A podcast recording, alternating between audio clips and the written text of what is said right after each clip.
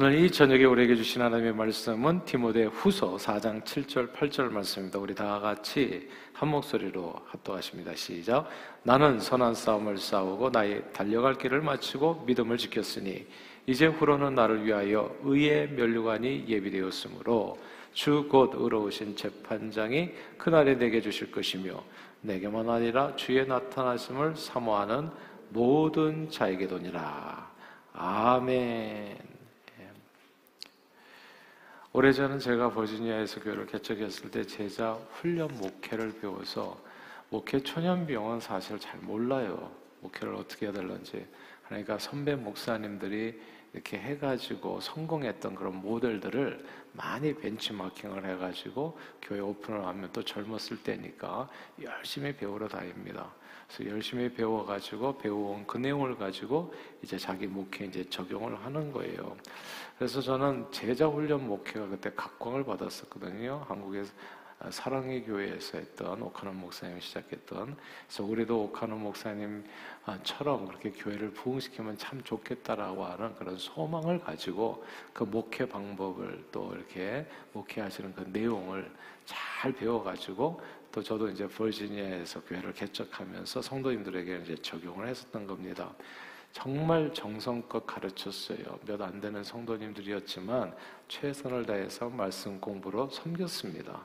정말 아침 저녁 할 것 없이 꾸준하게 열심을 다해서 땀 흘려서 이제 이렇게 성경 공부를 하고 이렇게 말씀으로 섬겼어요. 그래서 몇 년이 지나니까 일대일 제자 양육, 제자 훈련, 사역 훈련 아, 다 마치게 됐고 저는 성도님들이 성경 구절도 잘 외우시고 말이죠. 그리고 막 이렇게 물어 물어보면 답변도 잘 하시고 또 막 큐티도 하시고 그래서 저는 굉장히 믿음이 성장했는 줄 그렇게 생각했습니다. 그렇게 훈련을 다 마친 성도님들을 모시고 제가 어디를 갔겠어요? 성교를 간 거죠. 그래서 막 그때 이제 중국이 열리고 했었을 때 있으니까 그래서 중국 이제 동북 삼성으로 그분들을 모시고 이제 단기 선교를 떠났습니다. 그런데 중국 현지에서 좀 피곤하셔서들 그랬었나요? 제자 훈련을 아주 어렵게 마치신 분들이 몇 년에 걸렸어요. 아, 근데 아주 사소한 일에도 서로 양보가 없이 아, 그 현장에서 막 이렇게 좀 불편해지는 순간들이 있었던 거예요. 저는 그 모습을 보면서 아마 예수 십자가 질 만한 그런 제자가 됐다고 생각했었는데 아, 그런 모습이 아니잖아요. 너무 좀 실망이 됐었던 거예요. 그러면서 생각이 아, 제자는 과연 교실에서 만들어지는 것이 아니구나. 이렇게 공부를 하고 막 이렇게 지식을 쌓는 것으로 만들어지는 게 아니라는 것을 선교 현장에서 아주 뼈저리게 알게 됐습니다. 그런데 목회 초년병이었거든요. 제가 그 다음에는 뭐 기술이 없는 거예요. 신학교 졸업하면 진짜 아무것도 몰라요. 네, 그냥 이렇게 그 현장은 진짜 달라요. 현장이 현장에서 배우는 기술이 다른 거거든요. 아, 그 다음에 뭘 해야 될는지를 알 수가 없었어요. 중요한 것은 머리가 아니라 성도들의 마음이었던 거지요. 머리에 아무리 지식을 쌓아놔도 그의 삶과 인격은 변하지 않았어요. 변하는 게 힘들었어요. 그래서 그때부터 어떻게 하면 여기가 아니라 이 마음을 변화시킬 수 있겠나. 어, 뭘 해야 되나 이제 이거 고민을 많이 했었습니다. 그 과정에서 제가 트레스디아스라고 하는 프로그램을 알게 됐어요. 그리고 트레스디아스라는 영성 프로그램을 가장 잘 운영하는 곳이 미주에서 한인들 대상으로 그게 GTD Grace Trestias라고 로스앤젤레스에 있는 은혜 한인교회라고 하는 남가주에 있는 그 교회라는 소식을 듣게 됐습니다. 그러나 당시 트레스디아스는 몇몇 이당성 있는 그 이단이었던 분들이 그 폼을 가져다가 사용하는 바람에 그래서 막 이렇게 교회에서 감론을박이 많아서 이게 좋은 프로그램이다 아니다 해가지고 그래서 모든 교회들이 많은 교회들이 이제 경계하는 프로그램이기도 했어요. 근데 저는 이제 개인적으로 아 그러면 내가 먼저 목회자가 가서 보고 이게 과연 좀 이상하고 잘못된 거라면 이제 그만해야지. 그러면 만약에 이 안에 뭐가 있으면 나도 좀 배워야 되지 않겠나. 왜냐하면 제가 목회에 어떤 한계에 부딪혔었기 때문에 더 이상 뭘 해야 될는지를 모르겠다. 가진 걸 다 사용해가지고 최선을 다했는데도 불구하고 이게 제가 기대했던 그런 예수 그리스도의 아름다운 모습 같은 게 잘 나오지 않는 걸 보면서 너무 실망했었거든요. 그래서 정말 지푸라기라도 잡는 심정으로 제가 3박 4일 동안 그 프로그램에 동참하면서 이게 과연 내게 도움이 될 건가 목회. 그래서 이제 그런 내용들을 관찰하면서 참석을 했는데 진짜 깜짝 놀랐어요. 제, 제 테이블이 386 막가파 테이블이었거든요. 한 10명 정도 해가지고. 근데 거기는 진짜 그때 그랬었어요. 막 불이 붙는 것처럼 은혜 아닌 교회가 그냥 사람들이 오지 말라고 그러는데도 막 가방 싸들고 와가지고 그게 원래는 아, 정원이 60명인가 그랬는데 우리가 120명을 받았나? 진짜 너무 많이 왔어요. 근데 그렇게 사람들이 몰리더라고요. 근데 진짜 놀란 게 제 테이블에 10명이 앉아 있었는데 남자들 아 근데 그 사람들이 나중에 되니까 진짜 다 펑펑 울면서 변하는 거예요. 너무너무 놀랐어요. 그런 경우를 제가 본 적이 없거든요. 아, 이게 정말 3박 4일 동안에 그냥 뜨거운 예수 사랑으로 사람이 무슨 용광로 같은 그런 데 들어온 그런 뭐 그냥 쇠심, 줄 같았던 사람들이 그 안에서 다 녹아가는 거예요. 그래서 이제 아 그때 알게 된 게 아 이게 프로그램의 문제가 아니라 사용하는 사람의 문제가 있었구나. 사용하는 사람이 좀 나쁜 의도로 사용하게 되면 이게 이단 같이 얼마든지 쓰임 받을 수 있다는 거. 근데 그 프로그램 자체는 굉장히 복음적이고 정말 사람의 영혼을 변화시키는 짧은 시간 안에 그러나 성령의 역사가 아주 감동이 큰 프로그램이라는 것을 알게 됐어요. 그래서 그 이후로 지금까지 우리 교회는 트러스티아스를 통해서 많은 도움을 받아서 이제 든든하게 서게 된 거죠. 우리 교회 어, 장로님들은 신부 장로님들은 다 트러스티아스를 다녀왔어요. 아, 그래서 아마 이게 우리 교회에서는 기본적인 프로그램이에요. 그래서 누구도 이제 중직자가 되려면 꼭 이렇게 이 과정을 거쳐서 정말 하나님의 은혜를 알고 그 다음에 이제 사역을 감당할 수 있도록 이제 이런 내용이 되어졌는데 제가 맨 처음에 그 GTD에 참석했을 때 그때 GTD를 인도하셨던 분은 당시 은혜 한인교회 담임 목사님이셨던 김광신 목사님이셨어요. 이제 머리가 좀 없으셨는데 옆에 이제 좀 머리가 좀 있으셨거든요.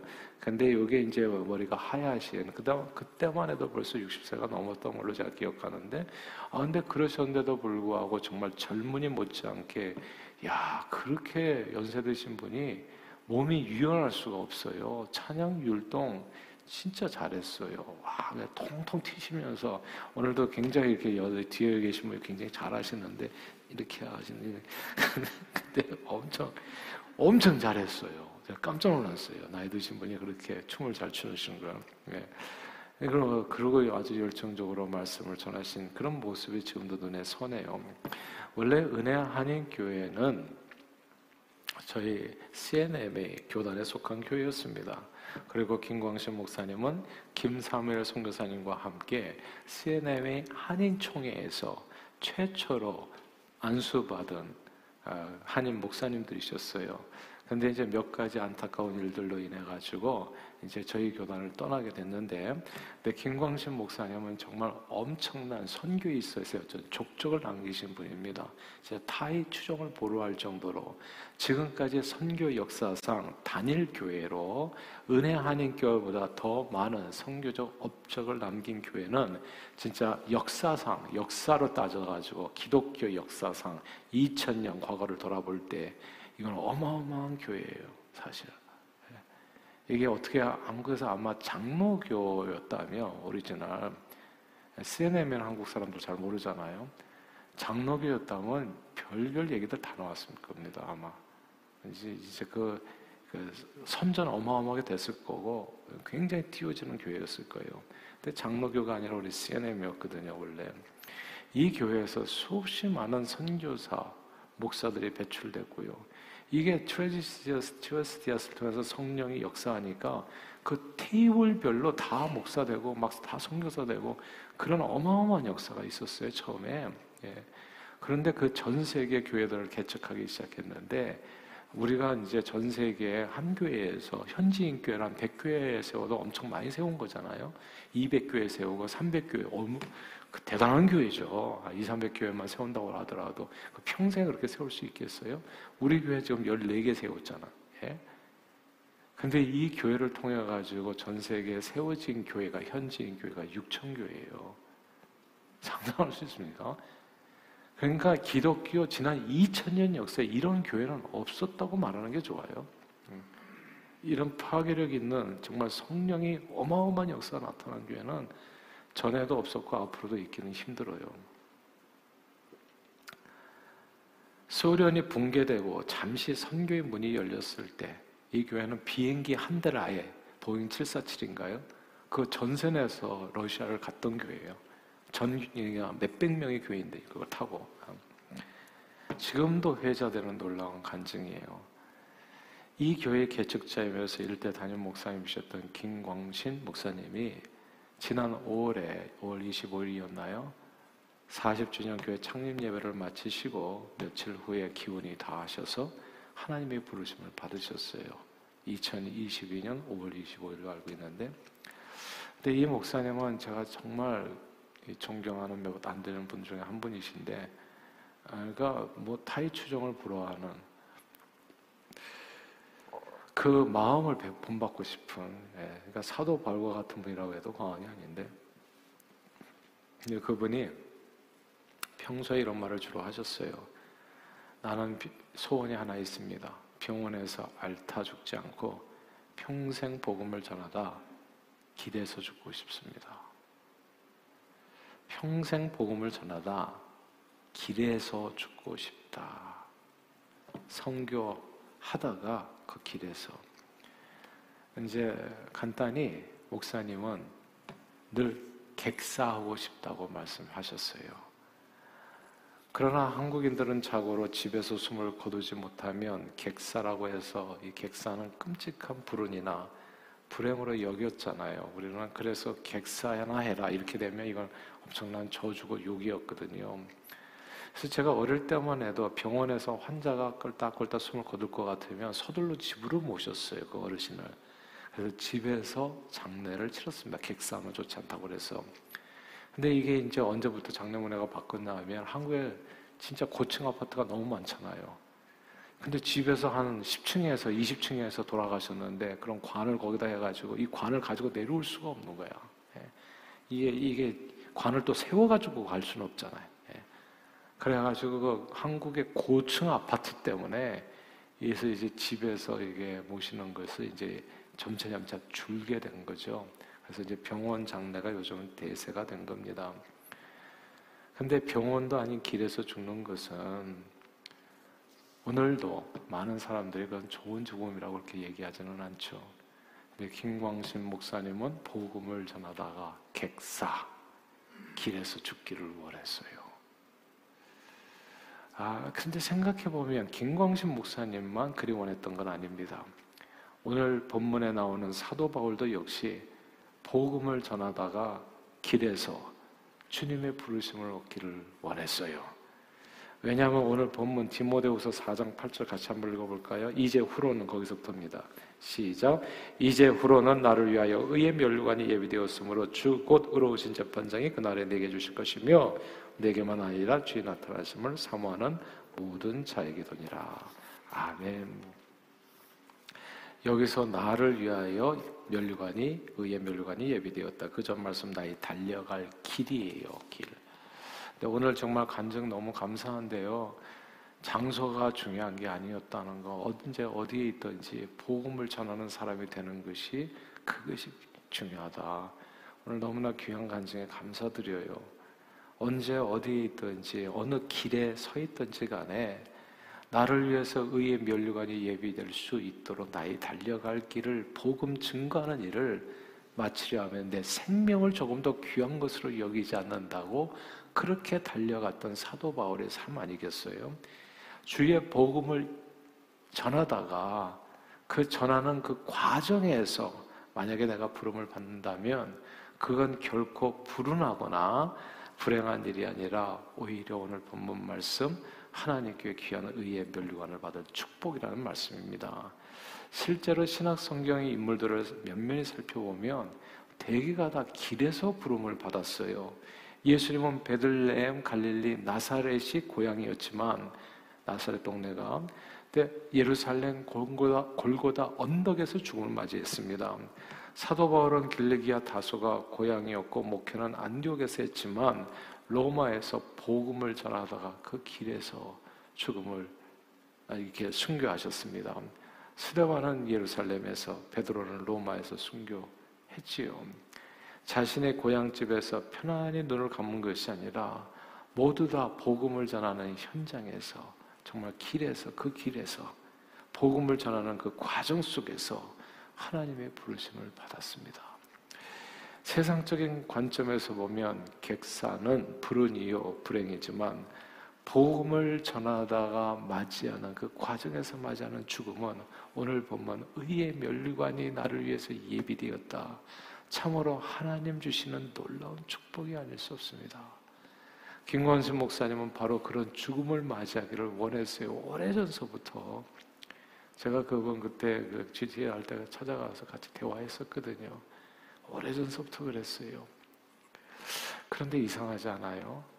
하나님께서는 그분의 소원대로 진짜 길에서 소천하게 하지 않으시고 교회 창립 40주년 감사 예배를 다 마치고 편안히 집에서 눈을 감을 수 있도록 배려해 주셨어요. 객사를 원했지만 댁에서 죽음을 맞이하도록 하셨습니다. 생사화복은 사람 마음대로 되는 것이 아니라 오직 하나님의 뜻대로 됩니다. 그러나 우리는 복음을 전하다 달려갈 길을 마치고 주님을, 주님의 부르심을 받는 것이 축복이라는 사실을 꼭 마음에 새길 수 있게 되기를 바랍니다. 그래서 저는 올해 우리 교회가 제가 대표로 나왔었잖아요. 그때도 코로나가 또 이렇게 아직도 좀 위험할 때 뉴욕 시라큐스 난민 선교 갔죠. 6월 달에 장로님 모시고 아마존 목회자 훈련 선교를 갔었죠. 9월 달에 창판 비전 출입 그리고 그리스 비전 출입 그리고 키르키스탄 단기 선교팀 갔다 오셨죠. 그리고 이제 10월 달에 영국 단기 선교로 달려가게 된 것을 저는 무척 기쁘게 생각합니다. 한 번밖에 살고 가지 못하는 인생길에서 저는 그런 생각했었어요. 제가 이 아마존도 그렇고 딴데 가 저기 뉴욕 난민 선교도 그렇고 다른 지역을 갈 때 그리스 요번에 선교도 마찬가지고 그리스 선교 계획할 때 2월 달에 했거든요. 1월 달에 비행기 표를 살 때 그때 그냥 저는 죽으면 죽으리라 그런 생각했어요. 객사는 저도 축복이라고 생각하거든요. 내가 여러 여러 가지로 사람이 죽음을 맞이하잖아요. 그래서 못된 짓 하다가 죽는 사람도 있고 돈막더 한푼 더 벌려고 하다가 또 죽는 사람도 있고. 근데 내가 주님의 일을 하다가 주님께서 나를 부르신다면 그것만큼 큰 축복은 얻지 않겠나. 그래서 내년도에 14군데를 잡은 거예요. 두려워할 필요가 없다는 거. 한 번밖에 살고 가지 못하는 인생길에서 우리 생명의 주인이신 하나님께서 주신 복음 전파의 사명을 감당하다 주님 앞에 이르게 된다면 그건 정말 뭐 너무나 복되고 감사한 일 아니겠어요? 그러므로 이번 영구 단기 선교팀을 축복합니다. 그 가는 길에 주의 평강에 쓰리라 확신하고요. 하나님께서 이 영혼 육을 다 지켜주시라 확신해요. 그럼 만약에 그런 일이 없겠지만 우리가 계속 성교하다 보면 진짜 그런 일도 생기지 않겠어요? 만약에 하나님께서 나를 불러주신다면 그것만큼 큰 축복이 없죠. 저는 우리 어머니 소천하실 때 우리 아버님도 마찬가지고요. 우리 어머니는 좀 짧으셨는데 저희 아버님은 1년이 넘으셨어요.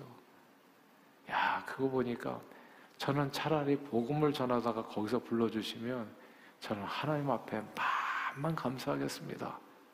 그 기도가 나오지 않을 수가 없는 그런 모습들이 참 많은 거예요, 세상에는. 여러분들은 어떻게 살다가 마지막을 맞이하기를 원하십니까? 아무튼 저는 이번 영국 단계 선교팀을 축복해요. 오고 가는 길에 하나님의 은혜와 축복이 넘치기를 기도하고 하나님의 영광을 크게 드러내는 일에 이번 출입에서 존귀하게 한번한번다 쓰임 받아서 아무 뜻없는 그런 객사가 아니라 복음을 전하다가 달려갈 길을 다 마치고 주님 앞에 이르러 의의 면류관을 받아 누리는 이번 영국 단계 선교 팀과 저와 여러분 우리 모두가 되시기를 주 이름으로 축원합니다. 기도하겠습니다. 하나님 아버지 한 번밖에 살고 가지 못하는 인생길 걸어가면서 죄 가운데 자기에게 주어진 사명도 깨닫지 못한 채 공술에 공수거하는 인생들이 적지 않은데 세상 사람들 중에 우리를 택하셔 예수 보혈로 죄 씻어 구원의 확신을 갖게 하시고 예수 복음의 일꾼으로 쓰임 받을 수 있도록 은혜 주심을 감사합니다. 주님 앞에 서는 그 순간까지 오직 주의 영광을 위해 온 천하에 두루다니며 복음을 전하여 달려갈 길을 마치고 의의 멸류관 상급을 받았으는 저희 모두가 되도록 축복해 주옵소서. 특별히 이번에 영구 단계 선교팀의 만복을 빌어 강건하게 주신 사명 잘 감당하고 돌아오실 수 있도록 한 분 한 분 성령 충만으로 역사해 주옵소서. 예수 그리스도 이름으로 간절히 기도하옵나이다. 아멘.